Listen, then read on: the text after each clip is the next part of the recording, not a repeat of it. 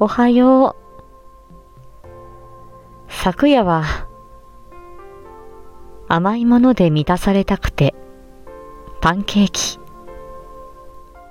いつもより固めに作ったら絵本の絵みたいにふっくら。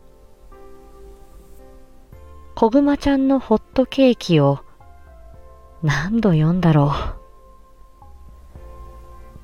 絵本を読んで想像上で経験したこと。